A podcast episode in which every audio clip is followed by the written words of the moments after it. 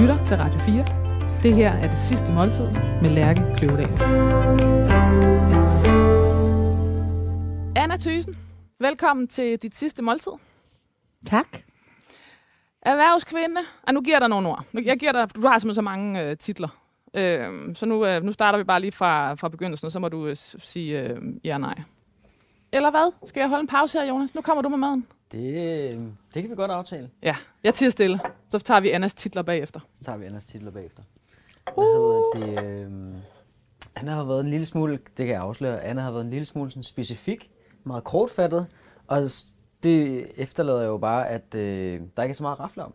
Der er ikke så meget, sådan, jeg skal tænke over, så det har egentlig været dejligt nemt. Det er klar besked. Det er klar besked. Ja. Øhm, det er lidt, øh, lidt tidligere om formiddagen, men vi starter altså med foie gras. foie gras med sødt, det var simpelthen ordene, og, øh, Og- det får du selvfølgelig. Altså, det, øh, øh, vi har aldrig fået fotograf før i det her program. Nej. Nu er vi på 80 programmer. Og tænk, Anna Thysen, hvorfor overrasker du mig ikke, at du er den første, der bestiller foie Den øh, problematiske Serverer I det spise. her i restauranten? Det gør vi ikke. Nej. Altså, personligt har jeg ikke øh, den helt store vendetta mod det, mm. fordi at, at hvis man kan godt sauce noget, som er Ja. produceret ordentligt, Ja. det er bare, der er meget skrækhistorie, Ja, det- og det findes helt sikkert også. Ja. Så der er helt sikkert noget om, at man skal være opmærksom Gider på. ikke balladen. Nej, Nej. Man skal kunne Er noget, du der okay er ordentligt. med det? På? Jeg er okay med det. Så foie med sødt. Ja. Øh, jeg har, terrine, ja. Det er en torsion, så det er sådan en rulle, ja. Mhm. Mm-hmm. Øh, sødt, det kan være mange forskellige ting. Fine er meget, meget oplagt, synes jeg. Ja. Så det er det til. Og så synes jeg, at I skal have lidt, øh, lidt ristet brød. Ja. Og, øh, og til, jamen øh, hele vejen igennem faktisk, øh, det I skal have at spise af, skal I have kalifornisk pinot noir. Præcis. Øh, fra Klein. Tak. Mm. Anna, jeg giver dig... Jeg, jeg, jeg, jeg får- sætter lige nogle ord på dig, før jeg Ja. går i gang. Må jeg begynde at nekrolog. Du spise skal lidt? spise, du skal godt. fyre den af. Erhvervskvinden. Er det rigtigt, er det et rigtigt ord om dig? Ja, det er i hvert fald rigtigt, hvis man ikke orker at fortælle, hvad jeg laver. Fordi mm, der er et eller andet andet hos mig, der er mere interessant. Ja. Kommunikationsrådgiver. Ja. Mere rigtigt. M- helt rigtigt. Sådan. Øh, indehaver af kommunikationsbyrået We Do Communications, der hjælper, nu læser jeg op, strate- med strategisk rådgivning, krisestyring og ledelsesrådgivning. Mm-hmm. Det går jeg ud fra rigtigt. Fuldstændig. Debattør, Ja, klummeskribent, ja, forfatter, ja, foredragsholder, ja, øh, tidligere tv-vært, ja, tidligere mangeårig deltager i slæderprogrammet Det Vi Taler Om, ja, nu vært på podcasten Småt Brandbart, ja. hvor du taler om kommunikation og shitstorms. Ja. Sådan. Det er der, du er lige nu, ikke? Jo. Altså, hvis det, det, det Ja. et, et, et, hvad hedder det, Ja. aktuelt billede lige nu, så Ja. er det det, du... Ja. ja. Glimrende. Øh, og grunden til, at jeg selvfølgelig nævner øh, det, vi taler om, øh, det er, fordi det var så stor en platform, og du var med i så mange år. Ja. Så det vil Otte være, år. Ja, Ja. så det vil være, altså, jeg ved godt, at, at du bliver kaldt deltager og panel, men, men altså, når man er der i så mange år, så er du en, Ja. er du en del af programmet, ikke? Ja. Okay, Anna, jeg har skrevet nogle øh, overskrifter Mm. om dig. Og jeg har, jeg har altså overraskende mange, og det er også fordi, man på en eller anden måde kan gå mange veje med, ja. med lige præcis dig. Øh, den første, den lyder sådan her. Anna Thysen gad ikke noget pis. Erhvervskvinde, mediepersonlighed og debattør Anna Thysen er død. Så kan vi udskifte erhvervskvinde, så du hedder Ja, ja. Anna Thysen gad ikke noget pis, kommunikationsrådgiver, mediepersonlighed og debattør Anna Thysen er død. Ja. Hvad synes du om den? Man gad ikke Noget pis. ja, så meget noget. Fint. Der er noget, der, der, der er noget med det der, at, Ja. som går igen. Det er fint nok. Man skal jo tænke på, at nogle af de ting, du finder, altså, det er jo ting, jeg selv har sagt. Og okay. det er jo en fordel. Okay. Så er det jo også lidt svært at brokke sig, ikke? Jo. Øh, og det er jo også det, jeg rådgiver om. Det er at, at, at kunne få, kommunikere på en måde, som giver genlyd, med, hvis man ellers har noget, gerne vil ud med Ja. noget. Men, Og så er der jo ikke nogen, der er ikke nogen, der er ikke nogen skam at blive citeret af sig selv. Altså, at det ikke er andre, der omtaler Ja. der, der er sikkert ikke så mange, der har sagt, at jeg giver meget pis. Det har jeg selv. Ja. Og det tager jeg gerne på mig. Så derfor er det jo svært at sige. Og på den måde, så er der også noget med det der med øh, din øvelse i at styre øh, sagen, eller debatten, eller hen Eller hvor... med mit brand, eller hvad ja, man nu vil præcis. sige. Mm. Øh, budskabet hen, Ja. hvor du gerne Ja. selv vil. Og derfor er jeg, kan jeg jo bare sidde som min egen kommunikationsrådgiver og sige, ja, Ja. det er der nogen. Og det er faktisk, fordi det der gider ikke så meget pis eller noget pis. Så meget er måske lidt bedre, fordi så meget mm, taler hen imod, at der er for meget. Ikke? Ja. Ja. Hvor med, jeg gider ikke pis, det er sådan lidt, så er det bare... Der er lige en nuance i det der så meget. Ja, den retter jeg her. at jeg gider godt noget pis, Du- men der er en blonde. Du, du, du, gad, øh, du gider pisse inden for rimelighedens Ja, grænser. ja. Så det hedder, den Anna Thyssen gad ikke noget pis. Gad ikke Nej, så ikke meget, så meget pis. pis. Anna Thyssen gad ikke så meget pis. Øh, kommunikationsrådgiver, mediepersonlighed og debattør Anna Thyssen er død. Ja. Den næste, og det kan jeg nærmest allerede fortælle, at du også selv har sagt. Øhm, den hedder, Anna Thyssen havde sort bælte i at miste. Og så har jeg tilføjet, men insisteret indædt på det gode i tilværelsen. Ja. Og øh, det her med det sorte bælte i at miste. Du har mistet begge dine forældre, de har begået selvmord. Øh, og du har på en eller anden måde også ret tidligt mistet, øh, hvad skal jeg sige, du har været en del af, øh, var en del af PFA-sagen med Kurt Thorsen, så havde hovedrollen, så der var også noget med at vist, miste værdighed. Eller ja, alle de ting kommer vi jo ind ja. på selvfølgelig. Men, øh, men, men, men, men på en eller anden måde er ja, at miste eller tab øh, blevet en, en stor del af For din alt. fortælling. Ja. Og grunden til, at jeg siger det sådan lidt nonchalant, det er jo igen også, fordi det er historier, du selv har Mm. fortalt. Mm. Øh, men også det her med, at det gode fylder lige så meget i din, i hvert Ja. fald i din... Ja, det er nærmest øh, kontrasten til det andet. Ja. Eller på grund af det andet. ja er der i Ikke hvert på fald, trods.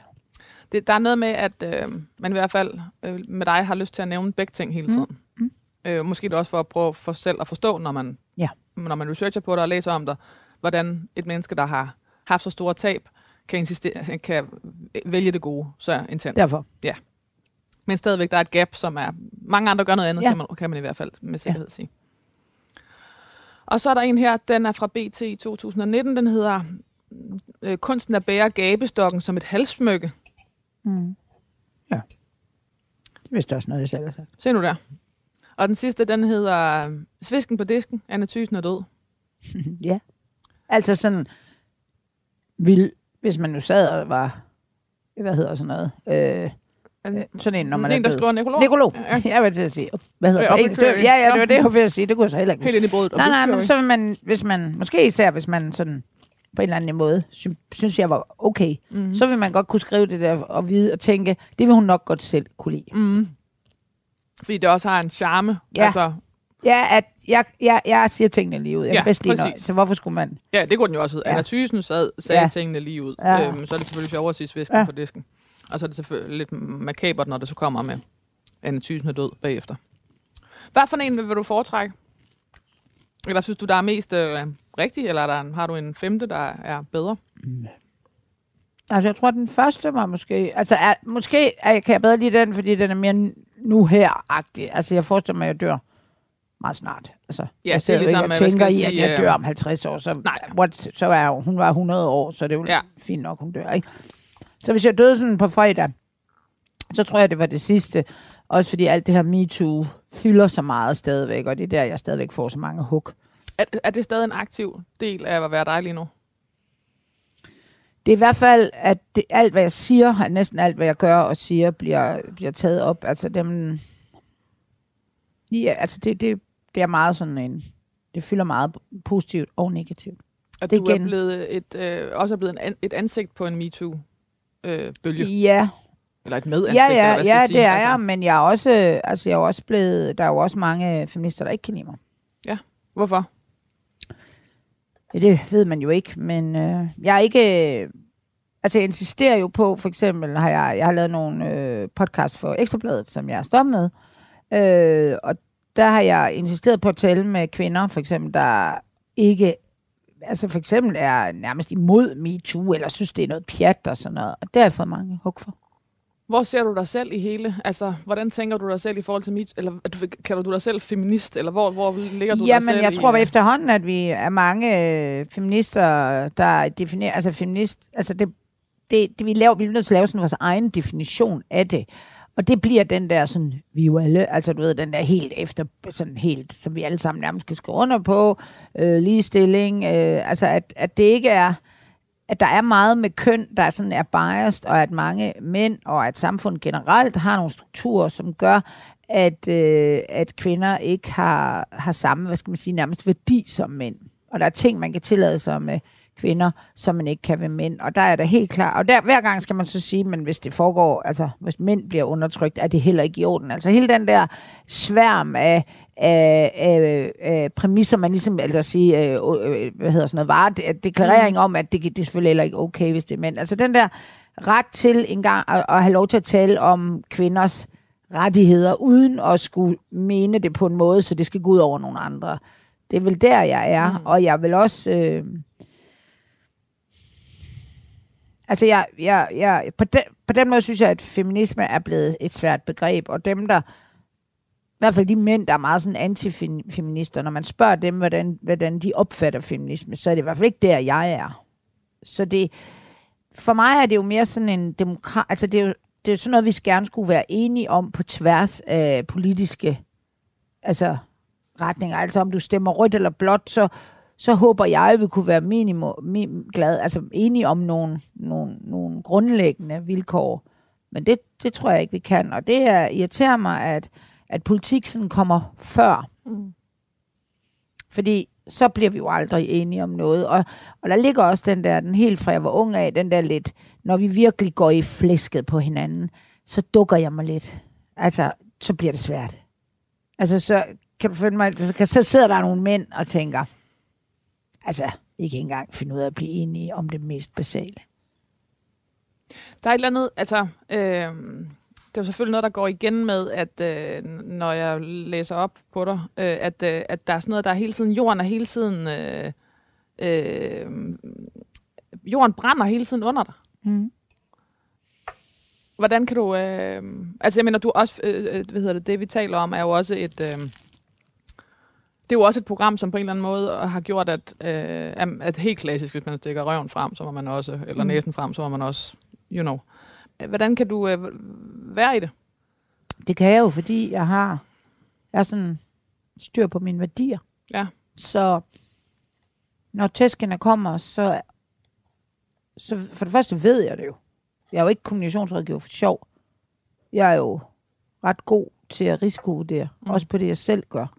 Så jeg ved jo godt, de kommer, og når de kommer, så har jeg jo dybest set et modsvar. Inden så forklarer jeg, prøv at høre sådan og sådan, eller også så lader det bare være. Fordi jeg vurderer, at det ikke generer mig. Men kan du godt have alt det støj ud? Ja. Synes du, det er sjovt? Noget af det. Ja, altså, er der synes... også en energi i det, mener jeg? Altså, er der også... Øhm... Ja, men ikke, ikke sådan. Altså, jeg vil nok sige, der hvor jeg øh, stikker næsen snotten frem efterhånden. Jeg har jo også trukket mig for det, vi taler om, fordi der er nogle af de kampe derinde, jeg ikke synes, at det er værd. Det er ikke sjovt. Altså. Som, og, og hvad, som handler, altså, hvad handler det om? Hvad er kernen i, i, de, i det, du ikke gider? Hvad handler Jamen, det, det om? Det, Jamen, det er jo at sidde og snakke med nogle mennesker, som ikke interesserer mig, eller sådan. Hvor jeg så prøver på, altså går ind i, og laver noget på Ekstrabladet, som, som så heller ikke er det værd. Altså, som det, er kvindetribunalet? Ja, ja, som det hed. Det, det var ikke, jeg gad, altså det var simpelthen ikke de kampe værd. Og kampene, det er alt det, der kommer udenom og bagefter? Ja. Ja. Der er nogen, der mener noget, at du har sagt... Ja, men det er jo alt fra Ekstrabladet, der ikke synes, det var tabloidt nok. Altså selvom jeg kunne gøre, hvad jeg ville, så er man jo så er man jo et sted, ikke? Og kvinder, altså, altså det kom virkelig bag på mig, at kvinder ikke ville være med. Og hvorfor ville de ikke det? Ja, det, altså, nogen var lige ud, altså de sagde bare, at jeg godt være med for din skyld.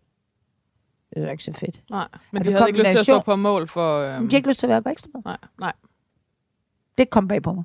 Mm. Men jeg er jo også en hård hund. Jeg er jo vant til det. Så der blev for meget støj? Ja. For meget unødig støj. Støj, ja. som ikke havde noget med dine værdier at gøre. Ja. Men som bare blev. Ja, øh, altså for eksempel kampen, altså kampen, altså skal sidde og diskutere med en, en masse sure kvinder om, at det er okay at lave et program, hvor vi også taler om Tine Bremsen som forsvarsminister, men ikke som kvinde. Det gad jeg ikke. Nej. Det er ikke det værd. Nej. At man kan jo i hvert fald sige, at øhm, øh, kvindelige debattører i Danmark, de er for, hvad skal jeg sige, der, der er jo sager om, hvor få debattører der er, altså kvindelige ja. debattører der er, fordi at det er for hårdt. Ja. Øh, og øh, jo af alle gode grunde, at det er for hårdt, fordi det er for, det er for voldsomt en storm ja. at stå i hele tiden, fordi ja. det også er inde i dit privatliv og ikke, og ikke kun handler. Ja. Men der står du der på en eller anden måde stadigvæk, og hele tiden, og har gjort det i, øh, hvad skal jeg sige, 30 år. Mm. Ja, så selvfølgelig Men jeg er det derfor, synes jeg jo spørger, stadigvæk ja. selv, jeg vælger mine kampe. Ja. Og når jeg, når jeg ved, hvad jeg går ind i, altså jeg, det her MeToo har jeg jo også øh, vidst, og jeg synes, det har været det hele værd, det jeg har gjort. Men jeg, jeg har da fået nogle, altså lige nu er der, øh, går der for eksempel en historie om, eller nogen har øh, diskuteret på Twitter, som jeg faktisk ikke kommer på, at da jeg gik ud og, og sagde øh, Dyrbys navn, der var det dybest set for at tage fame fra de rigtige ofre fra den dokumentar. Det skal jeg lige forstå. Prøv at forklare dig. Jamen, Du var med i den dokumentar Ja. som TV2, der hedder og det var jo en skærmen. lille, en lille historie, jeg havde med Michael Dyrby, daværende øh, øh, hvad hedder, nyhedsdirektør på TV2, der sagde til mig i en bus, at øh, hvis jeg kunne aldrig blive til noget TV2, fordi han ville knæppe mig plus noget andet. Og det blev jo sagt i, til, altså, det var ikke for sjov, altså det var, det var det, jeg undrede mig over. Jeg blev ikke bange for, at nogen ikke ville klippe mig. Og jeg var heller ikke sådan, altså hvis jeg var den eneste kvinde på en øde ø, skulle det godt være, han ville. Altså det var, jeg var lidt ligeglad med det. Jeg var, jeg var forbavset dengang, tror jeg bare, man kunne bruge, eller var sådan, what the fuck, over ja. at man kunne sige sådan til en dame, bare sådan. Og det passede fuldstændig en til en med den kultur, jeg oplevede på TV2. Og det har jeg jo fortalt i 17 der, fordi da det kom væltende ind, så jeg var sådan, ah, sådan noget har vi jo ikke i Danmark. Og så siger jeg faktisk i det, vi taler om sådan lidt henkastet, gud, jeg har da oplevet det her. Det siger jo noget om kultur, og at på TV2 var der sådan og sådan, og jeg sagde jo ikke, hvem det var. Og så blev det sådan hed frem igen, da Sofie Linde, øh, altså nogen kunne huske det, og jeg har også sagt det sådan i private øh, sammenkomster, øh, også til journalister, hvor det bare ikke har været til citat. Og så, øh, så tager de jo fat i mig i den der dokumentar, om jeg vil være med. Og først vil de faktisk ikke have mig med, fordi min historie er for lille. Og jeg er bare sådan, det er fint nok. Altså, det lød til, at de havde noget, der var meget værre. Eller... Og så kommer de tilbage, de godt vil have mig med alligevel, fordi jeg er rigtig god til at forklare, synes de, jeg ved ikke, om jeg er, men jeg er god til at perspektivere kulturen på TV2, for det er jo den, jeg går efter. Mm. At han bare, og der har jeg så min egen case. Og nu skal jeg så høre, at, at, at fordi jeg så også vælger at sige hans navn offentligt, som jeg havde sagt, jeg ikke vil gøre, fordi jeg synes ikke, det var... Jeg, både fordi jeg synes ikke, det var så relevant, men også fordi jeg var bange. Jeg var bange for, at, at uh, dels at... Altså helt den der, sådan jeg møder ham på en bar, og så siger han, du er fuld af løgn. Altså, mm. Igen, det foregik i en bus, der var ikke andre, der hørte det. Så jeg ville ikke kunne forsvare mig. og Jeg vil bare sige, jo, det er rigtigt. Heldigvis er der jo nogle kolleger, jeg har sagt det til om mandagen efter den julefrokost, der kan huske det. Det er jo ikke vidner, men de er i hvert fald vidner på, at så har jeg opfundet det om mandagen. Mm. Men, men nu skal jeg så høre på, at, at det, at jeg nævner hans navn, fordi jeg ser på rulleteksterne i den der dokumentar, da jeg ser den, hvor han bliver forelagt øh, alle de her, øh, hvad hedder det, hændelser, men han bliver også forelagt min hændelse og, og andre, altså dem, der har nævnt hans navn, men altså internt. Vi er jo alle sammen blevet spurgt, må vi, for, vi skal forelægge det her for Dyrby og Dove, for hvem der nu ellers er.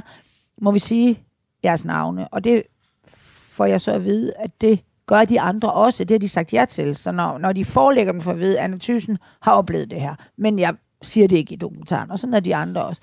Og derfor siger jeg selvfølgelig også, ja, det må I gerne. Jeg ved jo også, altså, godt være, han ikke kan huske det, men han har jo sagt det. Ja. Og da jeg så læser de der rulletekster, der kommer ned, at han forholder sig til det som der var nyhedsdirektør, og synes, det er frygteligt, og, kan ikke, og siger endda, at han kan ikke forstå, at folk ikke er kommet til ham. Det kan måske godt forstå, hvorfor de har gjort. Han har ikke været en del af det. Han kender ikke noget til det. Der bliver jeg ekstremt provokeret. Mm. For i min verden er det at sige, at jeg lyver jo. Ja. Han har jo fået forelagt, Anna Thyssen siger sådan. Så derfor vælger han, og han vælger også senere i nogle interviews med Berlingske, der vælger han specifikt, øh, det skriver Berlingske i hvert fald, de siger, hvordan gjorde vi, eller et eller andet. Så øh, betingelserne for, at han ville lave et interview med Berlingske, det var, at de skulle spørge ham, altså de skulle tale om mig. Så han har helt klart en dagsorden med at få mig udstillet som, som øh, altså han siger jo, jeg lyver. Og det er så, hvad det er, manden skal jo forsvare sig. Men det, der sådan kan undre mig, og som jo godt kan gøre mig ked af det, det er jo, at jeg nu får at vide, at fordi jeg sagde hans navn, så har jeg ødelagt det for de andre med de rigtige historier. Og den logik skal jeg lige forstå. Hvorfor har du ødelagt det for dem? Fordi, du min sagt, historie var så lille. Men hvorfor ødelægger det så for de det ved historier? jeg ikke. Jeg, ved- jeg må jo sige, at øh, 90 procent af det, jeg hører om mig selv, det forstår jeg jo ikke selv. Jeg kan jo ikke sætte mig ind, altså nu er jeg jo kommunikationsrådgiver, og der lever jeg på at sætte mig ind i, hvad modparter og presse tænker. Så jeg kan jo kun... Jeg er ikke en rigtig... Jeg er ikke en af de rigtige. Jeg er ikke med i A-holdet af de her øh, ofre i... Øh, fordi jeg er jo Jeg har jo dybest set bare siddet og fået at vide, at han ikke vil knæppe mig. Og hvad gør det ved dig? Ikke noget andet end jeg. Altså, jeg tænker der over, at det er alligevel mærkeligt, at man... det Var er du også- træt af, at du var med?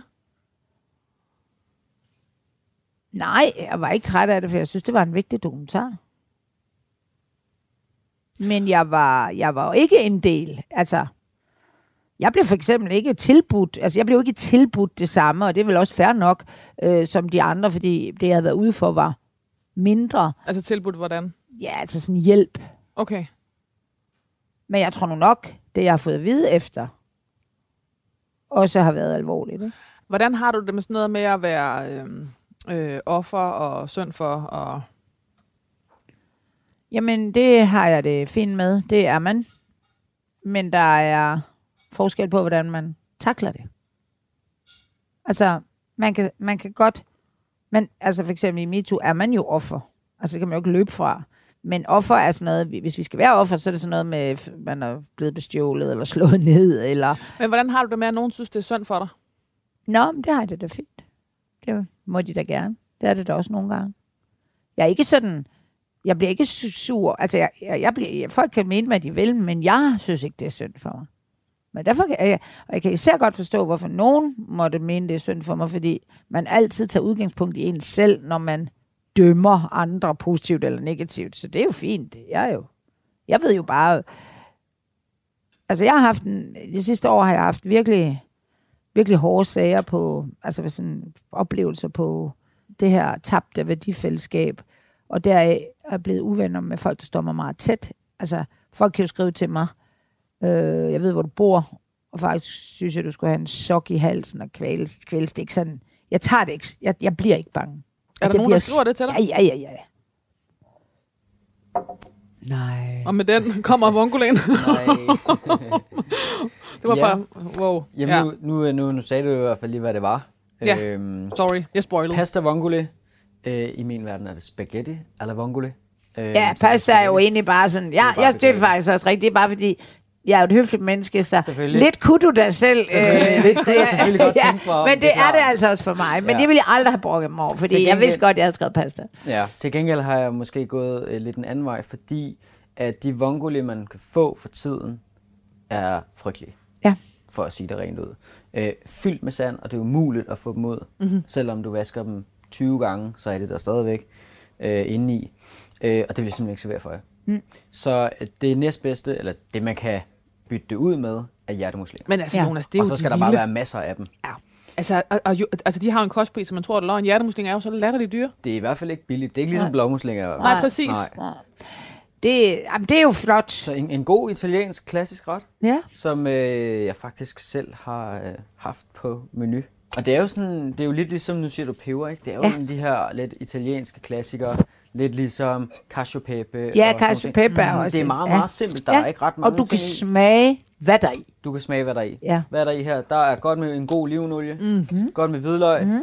Så Åh, oh, det er også en god olie. muslingerne, ja. Øh, muslingerne, øh, Persille. persille, Citron. en lille smule citron, øh, peber, salt. That's it. That's it. Åh, oh, det er jeg Tak. glad for. Tak. Tak. Kæmpe lækkert. Ja. Prøv lige, du var ved at fortælle noget om, Anna, med, øhm, hvad, et- du siger, der er et værdifællesskab, der er, øh, du har mistet, eller prøv at forklare mig det. Jamen, jeg bliver jo ikke uvenner med folk Nej. på grund af sådan noget.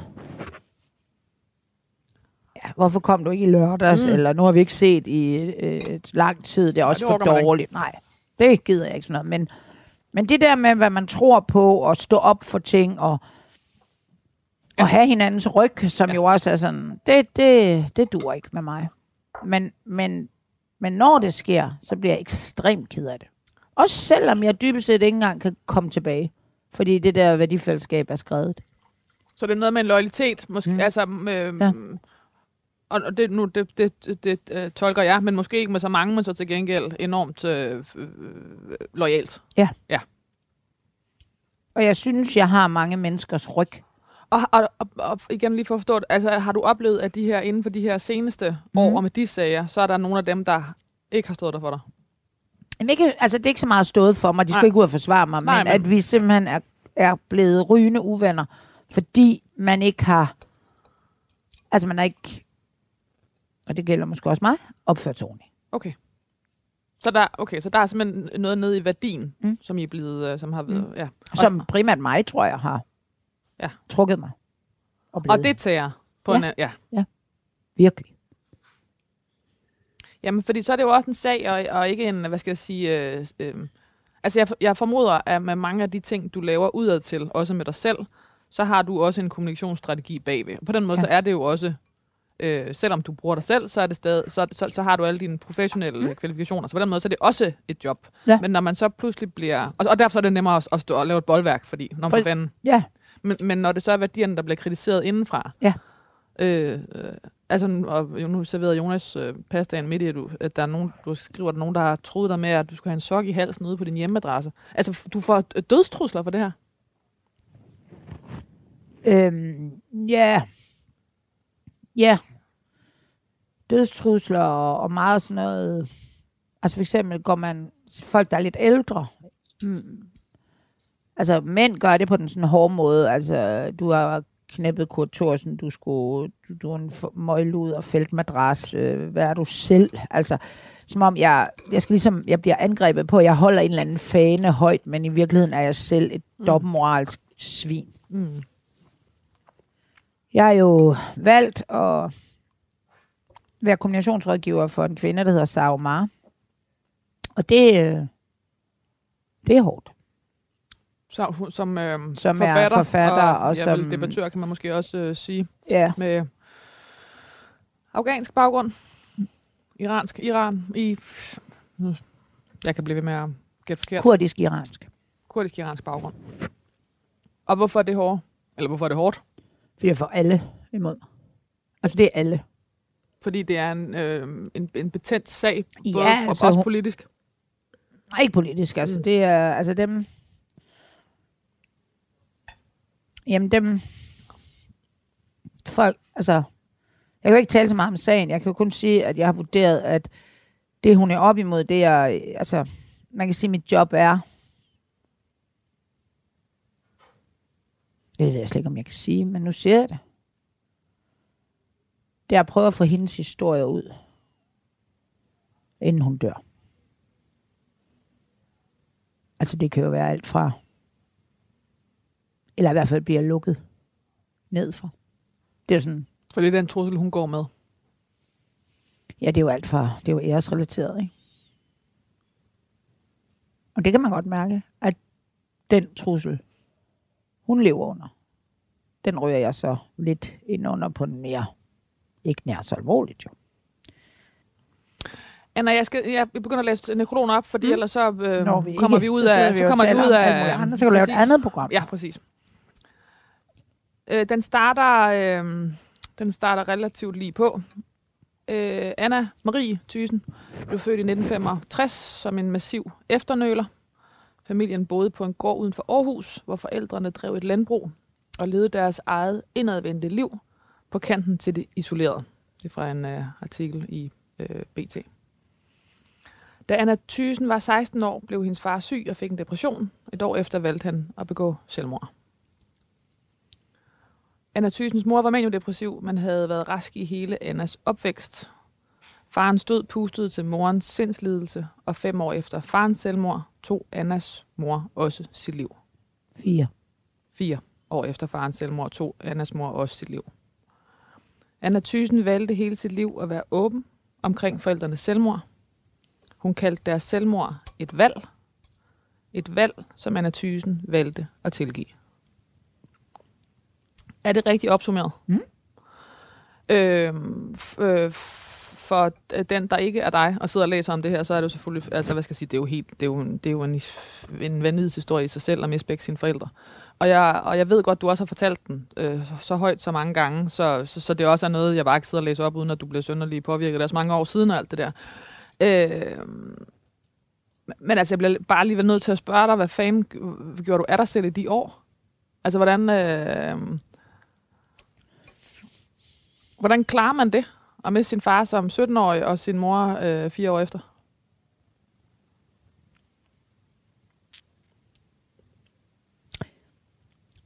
Men så sådan skal jeg sige lige det, der falder mig ind, så kan jeg virkelig mærke min, ikke bare min opvækst, med mine slægters opvækst, den der bondekultur. Fordi det, jeg allerførst får lyst til at svare, det er, man klarer det bare. Mm. Altså, der er ikke så meget. Det, jeg sad med og tænkte, altså da min far var død, ja, men skal man bare klare sig? Det er jo nok der, jeg har været. Jeg har kigget på den der opvækst, hvor, hvor nøjsomhed, hvor blive din læst, altså den der meget arbejdsom, øh, u, altså lige så vel som fiskerierhvervet, så bønder jo, i hvert fald indtil for nylig stadigvæk måske, dybt afhængig af vejret. Og det gør jo, at man ikke er særlig... Øh, man kan ikke, øh, hvis man er i det, så, så må man jo klare det. Altså hvis høsten slår fejl, og der ikke er nogen penge, så er der jo ikke nogen steder at gå hen. Så er der kun at have lidt på kistebunden, spænde livremmen ind. Og Man, det, er, man er underlagt noget, der er større Ja. end en selv. og derfor er vi også mange, der på mange øh, spektre, i de, der kommer ud af de slægter, der tror på noget. Og det gjorde I også i familien. Ikke, øh, altså ja, altså jeg var, jeg er jo, altså, ud af, altså, vi er jo grundvianer. Altså vi er opvokset med, Hvad betyder det for dig at være for mig, det betyder at være, at være en del af det, vi kalder det forpligtende fællesskab. Du er ikke bare en del af et fællesskab, du er en del af et forpligtende fællesskab. Og det vil sige, at, øh, at de her bønder, de, øh, der Grundtvig og Kristen Kold øh, forenede sig, altså Grundtvig var jo ligesom fortæller for en mere, altså vi lever på jorden en gang, og jeg går ud fra, at han har sagt det mere gammeldags, og vi skal nok komme i himlen, men det er nu, vi lever. Mm. Og det er jo en, en, en, en sådan en positiv, altså hvor man kom fra den sorte, altså hvor, hvor kristendom var dybt, altså sådan mere ud af katolicisme og punishment park, Ja, ja, og du må... Øh, Der var meget skyld og skam. Ja, og du kan Ja. gå ind i uh, boksen og få noget tilgivelse. Det er ligesom det eneste. Der, der tror jeg, der vandt man at gå en anden vej, som jeg jo personligt godt kan lide. En mere glædens vej. Og samtidig kom så Oplyse den og her, oplive. Ja, ja. oplyse og opleve og, og dannelse ud over uddannelse. Og der tog man jo hele det her, altså gav man simpelthen sig til at uddanne de her bundeslægter og komme på folkehøjskole og gymnastikhøjskoler for at få det her dannelse, at man skal, man skal og det forpligtende skal, altså man skal simpelthen med glæde være en del af det samfund, vi har. Og det er jeg ekstremt glad for. Og når man så har to forældre, der ikke kunne klare at være en del af, af deres eget liv, så valgte, så kunne jeg godt se, at det der, jeg klarer mig, at det ikke var nok. Fordi du skulle mere end klare dig. Du skulle Ja. også have det godt. Jeg skulle have et godt liv. Ja. Og det vidste jeg, at mine forældre gerne ville have. Fordi så det var i virkeligheden ikke... Altså det, og det var du også blevet præget med, at man skal have det godt, men det var svært Ja. at have det nok godt, når man er så ked af det. Ja. Ja. Men, men der var ikke nogen, der sagde, at man ikke måtte have det godt. Altså, hvis man ikke var ked af det. Men hvor, hvor, hvor gjorde du af dig selv? Altså som 16 eller som 17-årig, da din far han døde, så har du stadig... Har, har du boet hjemme, eller hvad? Ja, ja, jeg gik i 2G. Og så du blev ledet videre med din mor, Ja, som så blev syg. mens du stadig boede hjemme? Ja.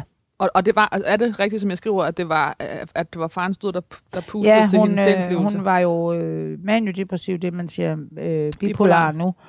Og hun var en af de første der i 65, der responderede meget, meget positivt på øh, lithium. Det f- var jo på Psykiatrisk Hospital i Rigskov, men et af de, det var, jeg tror, det var et af de steder i Danmark, hvor man var allerlængst fremme med det, og hun, den bongede bare lige ind, og der gik hun jo så hjem og fik mange gode år med lithium. Og da min far dør, kommer hun jo så fuldstændig ud af, eller bliver syg ud af den der balance, mm. og bliver fysisk syg. Jeg ved, altså hun får ligesom nærmest en medicinforgiftning. Og så tager de, må de jo tage alt det der lithium fra hende. Og så går det helt i bongos med den der bipolar sygdom. Så det i akt tog du øhm, Ja, øh, øh, efter, og efter din far, og efter far, din Ja. far lige var død? Så på den måde synes jeg jo heller ikke, at det var mig, der havde det værst. Var der no- hvem, øh, du har været stor teenager, altså hvem tog sig af dig, apropos det forpligtende fællesskab? det gjorde, det gjorde familien, og det gjorde, at jeg havde to søskende. Og, Ja. ja. Så det var egentlig, altså det var ikke Markant sådan, ældre søskende. Ja, der ikke boede hjemme jo. Øh, og det var fint. Altså, det var ikke sådan, at jeg... Jeg har ikke nogensinde... Altså, jeg har aldrig syntes, det var synd. Jo, det var... Altså, jeg, jeg synes, jeg er god til at skælne mellem, hvad der sådan er synd for mig. Det er synd for mig. Altså, jeg, jeg kan sagtens leve i. Det tror jeg, jeg har taget med mig fra mine forældres øh, psykiske sårbarhed. Den der retten til at have det skidt. Mm. Altså, uden at være sådan, jeg kan ikke tillade mig at have det dårligt. Men jeg kunne bare mærke, da jeg sad der på værelset, jeg lavede jo ikke lektier, altså da jeg kommer i 3G til eksamen, der havde jeg aldrig, jeg er jo klassisk sproglig, så er der altså en fordel, man har lavet sin græske oversættelse, så er det bedre at være nysproglig. Det er virkelig svært at, ja. fake en latineksamen. Ja, så det gik jo ikke super godt. Og der havde jeg jo ikke lavet noget, altså jeg har bare siddet og glået ind i en væg og, og haft, været deprimeret, men altså jeg, jeg, havde, jeg, jeg, har faktisk, jeg har aldrig haft den der tanke om, at nu er din far død, og han var det, han var jo virkelig tæt på min far at man så ikke skulle være ked af det. Altså, det er da meget naturligt. Øh, ja. Så, ja. så folk kan jo nærmest pinde sig med det også. Det gjorde jeg jo ikke. Men jeg tænkte, at jeg skal have... Jeg, det her, det kan... Altså, jeg tager livet af mig ikke på den måde, men det, jeg kunne virkelig få et trist liv, hvis ikke jeg, hvis ikke jeg ligesom kiggede mig omkring og sagde, hey, fuglene synger. Øh, min far vil gerne have... Altså, jeg forestiller at han har været et eller andet sted, så vil han jo ikke sige, Anna, nu skal du gå rundt i evig sorg over. Og det, det er jo der, jeg også brugte min, sådan, min religiøsitet til, at, at det, som man, nogen vil måske vil sige var Gud, så var det som min far, der, altså det blev mere, lidt mere rationelt, at det var ens far, der jo ikke ville sige, ja. Anna, du, du skal, du skal da ikke skal, have et godt liv på nej, grund af mig. du skal altså, være i lidelse ja, eller i, nej, i sorg resten nej, af dit liv. Nej. I forhold til nekrolog, øh, er, er, det, er, det, er det væsentligt, eller er det vigtigt for din fortælling, at, at din forældres selvmord er med i, uh, i, i dit eftermæl? Ja nej. Altså nej, fordi det også er meget intimt for dem. Ja. Så, øh, men ja, for at jeg måske bedre kan forklare, hvorfor jeg er, som jeg er. Og ja, fordi hvis ikke vi taler om psykisk sygdom og selvmord, så forbliver det så tabuiseret. Og der er også, øh, nu er det ikke fordi, at altså, der er også noget med, at hvis man ikke kender, der er mange ting, man forstår, ja. hvis man læser ind på den historie. Der er mm. også, øh, jeg slutter den også øh, af med at skrive her, det der med, at øh, hun kaldte deres selvmord et valg, et valg, som Anna Thysen valgte at tilgive. Altså, det der med, så jeg ved ikke, om det var sådan, du reagerede, da du var øh, 16 eller 21, øh, og lige frem til et valg. Jo. Det var det. Det var det jo. Men i hvert fald, altså der er jo lige meget om det, om, om det er et valg, man tager øh, retrospektivt, eller et valg, man tager, mens man står i det, så siger det jo sindssygt meget om et menneske, at, øh, at gøre et forældre, eller sin forældres selvmord til et valg. Altså, og på den måde kigge på det som noget, man kan tilgive. Altså, det, det taler op for en, en vild styrke og mm. handlekraft og beslutningsdygtighed. Øhm, som måske ikke havde kommet øh, altså en beslutningsdygtighed, du har brugt i resten af dit liv, mm. og som jo givetvis ikke var kommet på godt og ondt, hvis dine forældre ikke var døde. Nej. Så Nej. det er sådan en, det, det er sådan en, det er sådan en nøglefortælling på en eller anden måde. Ja, det er det ja. jo, at det er det, der... Og det er også derfor, at jeg skrev en bog øh, i øh, fire, hvor, hvor jeg slutter med at fortælle det, fordi jeg gerne, altså jeg bruger det jo også, altså, hvad fanden, jeg skriver en bog, så jeg, jeg, anstrenger man sig vel med det, men jeg synes, mente, havde den idé om, at hvis jeg skrev det fra starten, så ville det omvendt fylde alt. Men hvis jeg skrev det til sidst, jeg skrev bare, at de var syge, at de begik selvmord, så ville folk sige, ah, så er der måske nogle ting, de kunne forstå. Men jeg ville egentlig godt lade dem læse hele den der PFA, og også noget af min opvækst, uden det. Og den, men, der hedder Mus og Mand. Ja, men jeg var opmærksom på, at jeg synes også, det var mærkeligt ikke at skrive det, fordi jeg ville føle, at jeg sådan holdt nogen, altså holdt dem lidt for nar, fordi jeg så ligesom ville tilbageholde, hvad der egentlig definerede mig. Så skulle folk så selv sidde og gætte på alt muligt mm. andet. Det synes jeg ikke var så fedt. Ja, og vel også i, i, i tråd med, hvad du, hvordan du arbejder, at der, ja. det er ret klogt, at nogle ting er ret kloge at sige selv. Ja, og så ærlighed, ja. altså at kommer man langt ja, troværdighed og sådan Ja, ja, og hvad er risikoen ved at sige det? Og også, at der ikke bagefter kommer nogen, der ligesom motivationsfortolker. Øh, ja, ja og man... hvorfor, hvis du er så ærlig med kulturen, og så skete der det, og så skete der det, hvorfor vil du så ikke fortælle om din forældres selvmord, som siger, Nå, men så, så øh, det har jeg bare ikke lyst til, fordi det handler også om dem og mine søskende. Okay, men skulle du så ikke lade være med at skrive bogen? Og sådan. Altså, den, ja. der sidder jeg jo selv risiko der på andre, der skriver bøger, hvor de får hug, ikke? Ja. Anna Thysen blev uddannet akademiøkonom fra, det hedder der simpelthen ikke? Jo. Akademiøkonom. Fra Aarhus Købmandsskole. Hun var korrespondent i spansk og engelsk, og arbejdede med salg, marketing og kundeservice i USA, Israel og Spanien, før hun mødte den karismatiske byggematador Kurt Thorsen. I mødet øh, med den senere øh, i mødet med den senere flere gange svindeldømte Kurt Thorsen blev Anna Thysen virvlet ind i en af de mest omtalte danske svindelsager i nyere tid, PFA-sagen. Hun blev frikendt i sagen. Gør jeg ikke. Det gjorde du ikke? Så lad mig lige læse færdig her, så kan vi ret til. Hun blev frikendt i sagen, men forblev dobbelt bedraget. Som direktør for Kurt Thorsens firma i Spanien, og bedraget som kæreste til Kurt Thorsen, som hun havde haft et forhold til i årvis og været forelsket i. Du blev ikke frikendt. Du har, du, du, du har fik en dom. Nej. Hvad så? Forklar mig det. Jeg har aldrig været sigtet. Du har aldrig været sigtet, så derfor Så- kan du heller ikke være Nej, frikendt. og det er jo den dag i dag, altså nu, når jeg sidder i et interview, så er jeg faktisk meget mere sådan, det, det er super. Sådan, fordi jeg har jo lært, at man sådan slynger lidt om sig med de ting. Men nogle gange, altså jeg kan, jeg kan blive så tosset. Fordi, og jeg ved jo godt, at det er jo en kæmpe forskel for mig. Men det er jo en stor forskel. Øh, ja. Mm.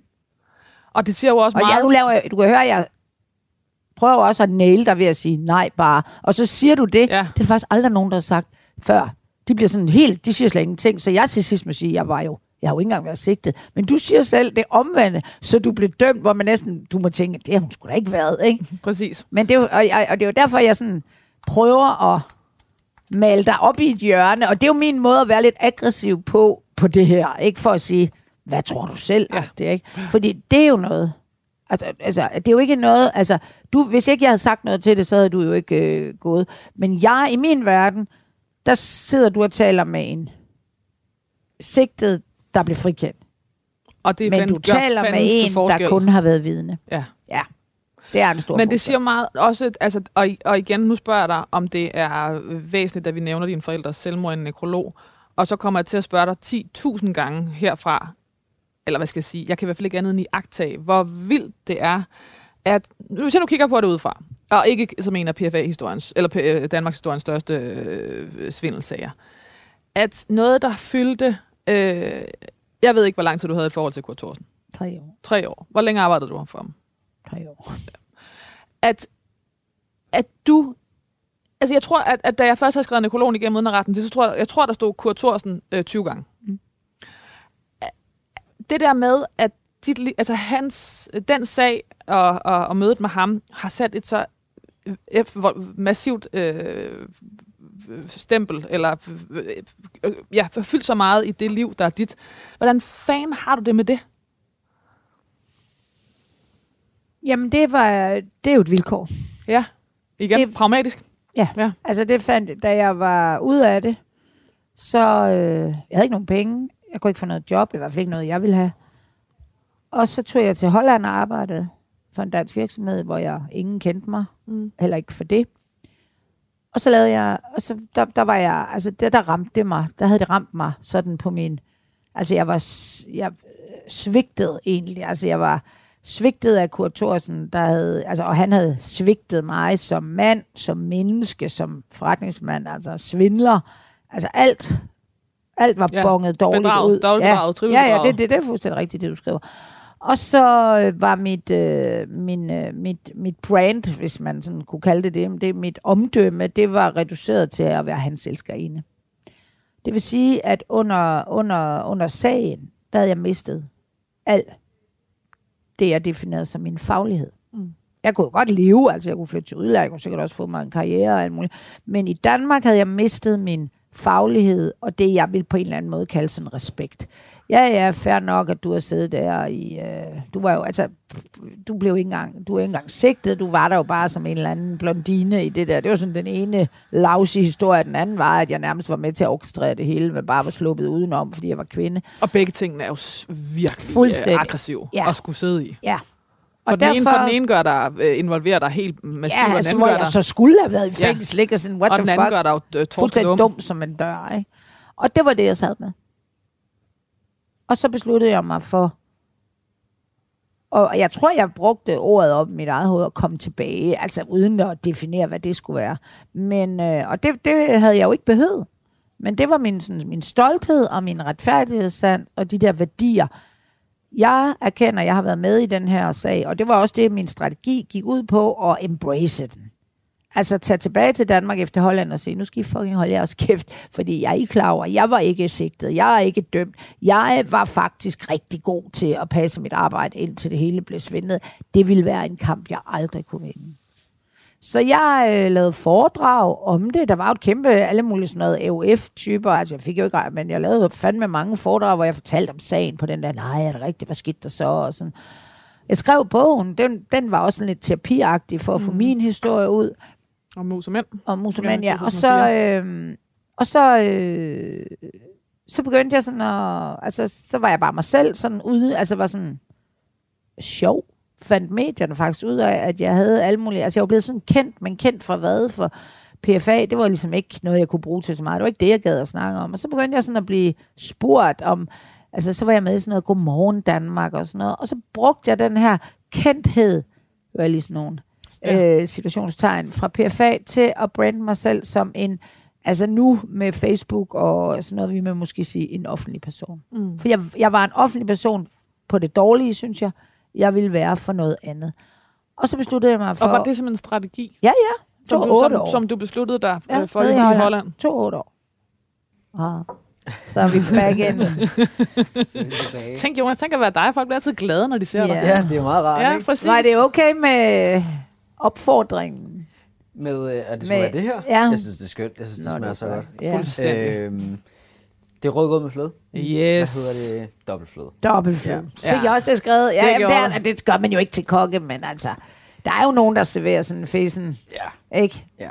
En Øh, lidt og der- tynd der er også mange, der, ikke sjasket. kan, der er også mange, der ikke kan få fat i det heller. Nå. Eller kan skaffe det. Det er jo ikke lige Ja. alle supermarkeder, der, Ej, der men ligger man tror, hvis man skriver til Arla, så tror jeg, de er hurtige Det er til at Arla, sende der- til der Arla Unica laver- det. Ja. Det er præcis. Og det er også det, Og det, der er jo- jeg er jo vokset op på den fløde. Det, er det, Ja. det var simpelthen på gården.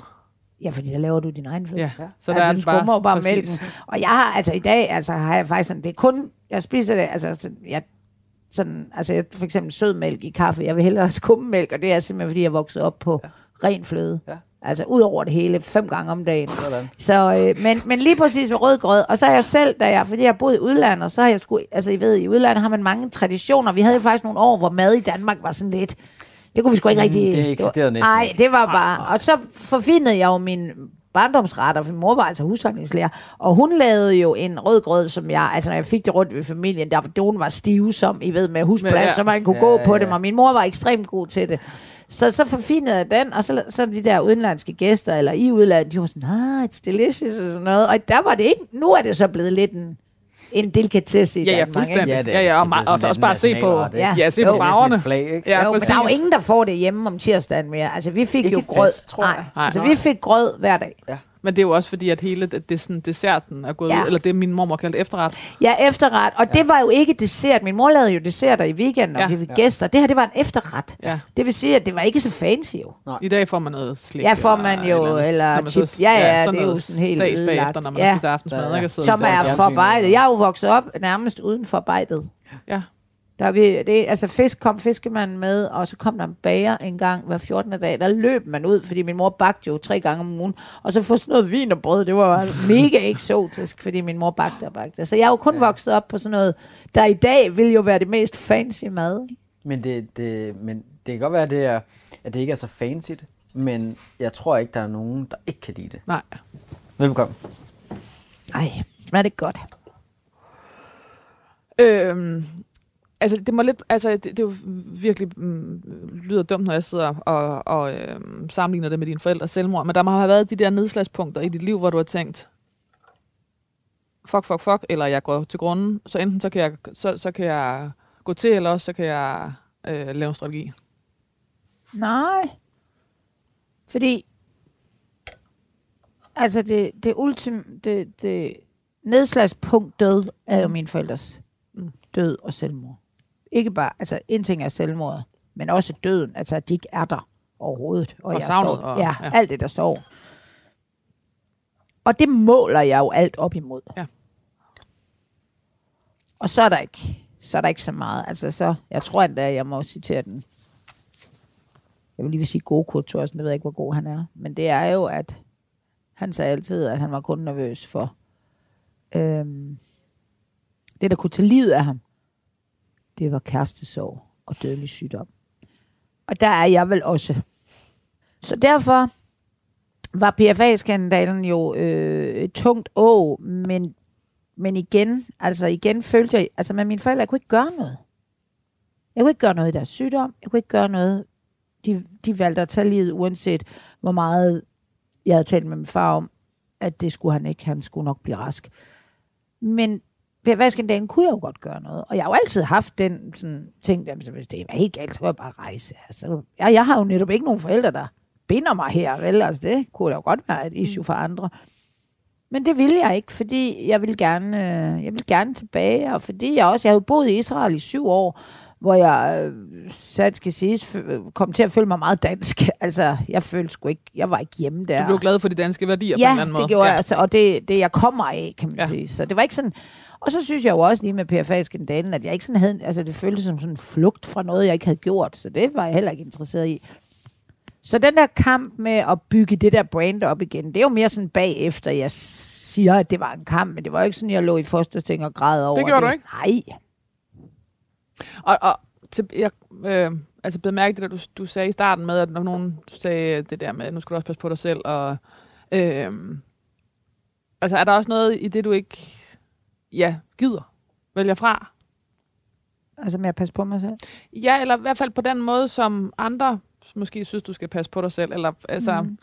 Ja, altså, jeg, altså jeg, for mig, og det er jo ikke rigtigt, men for mig, for alle, men for mig ligger der at passe på mig selv en eller anden form for navlepilleri, jeg ikke rigtig har det fedt med. Jeg skal bruge det til. Fordi Altså, det, løs, det løser ikke noget nej. for dig. Tværtimod øh, er jeg, kan jeg være sådan nervøs for, hvis jeg gjorde det meget, at jeg kom ud af nogle tangenter, hvor det jo dybest set kun er synd for mig. Og der er det ikke rart at være. Nej. Nej. Fordi jeg er handlingslammet. Det er man jo. Siden Anna Thysen første gang trådte frem i offentligheden under PFA-sagen i slutningen af 90'erne, var hun en del af det danske mediebillede. I talkshows og som efterspurgt debattør, uden berøringsangst over at dele ud af sit liv, eller den medie- og kommunikationsbranche, hun selv blev en del af. Hun var vært på flere populære podcasts, blandt andet Kvindetribunalet og Småt Brandbart, og var tidligere fast paneldeltager i sladderprogrammet Det vi taler om, hvor hun af Geomets blev kaldt programmets intellektuelle fyrtårn. Det har jeg aldrig glemt. Det har du aldrig glemt ham for. Nej, altså på den gode måde, da jeg så det, jeg blev simpelthen sådan helt, wow, altså fordi er der noget, jeg ikke ser mig selv som, så er det intellektuelt. Men jeg tror at nogle gange, at altså evnen til at kunne tænke strategisk hurtigt, det, det kan jo godt øh, blande Det sammen. kan godt misforstås som intellektuelt. Måske. Hun sad i VL-gruppe 65 og kæmpede for kvoter og ligestilling gennem kvindenetværket Albright-gruppen. Er det, er, det, er, det, er det stadig eksisterende? Nej, nej, Nej, nej. det er mange år tilbage. Ja. Hun råbte højt og tydeligt om sin tid på TV2 i dokumentaren Sexisme bag skærmen, om MeToo og magtmisbrug på TV2, og blev dermed en af de stemmer, der fældede tidligere chef på TV2 og daværende chefredaktør på BT, Michael Dyrby. Skal det med i din, din nekrolog? Altså nu er jeg jo ikke nekrologskriver, men jeg synes da, jeg læser heller ikke så mange af dem, men nogen gør, men da, og hvis man sådan, det virker som om, hvis man dør tidligt, så kommer det, man, der lige fyldte meget med, Ja. og hvis man dør som 90-årig, så er det ligesom, Så det godt, at man har ja, glemt, så bliver det øh, sådan smurt ja. lidt tyndere ud, Ja. ikke? fordi de sidste 20-30 år har måske været ligegyldige. Så det er nok, hvis jeg dør om lidt, så tror jeg, at det vil skulle med. Så er det rimeligt nok. Ja. Anna Thysen efterlader sin mand, journalist Bill Ratche, og deres voksne søn, Wilhelm. Jeg være hendes minde.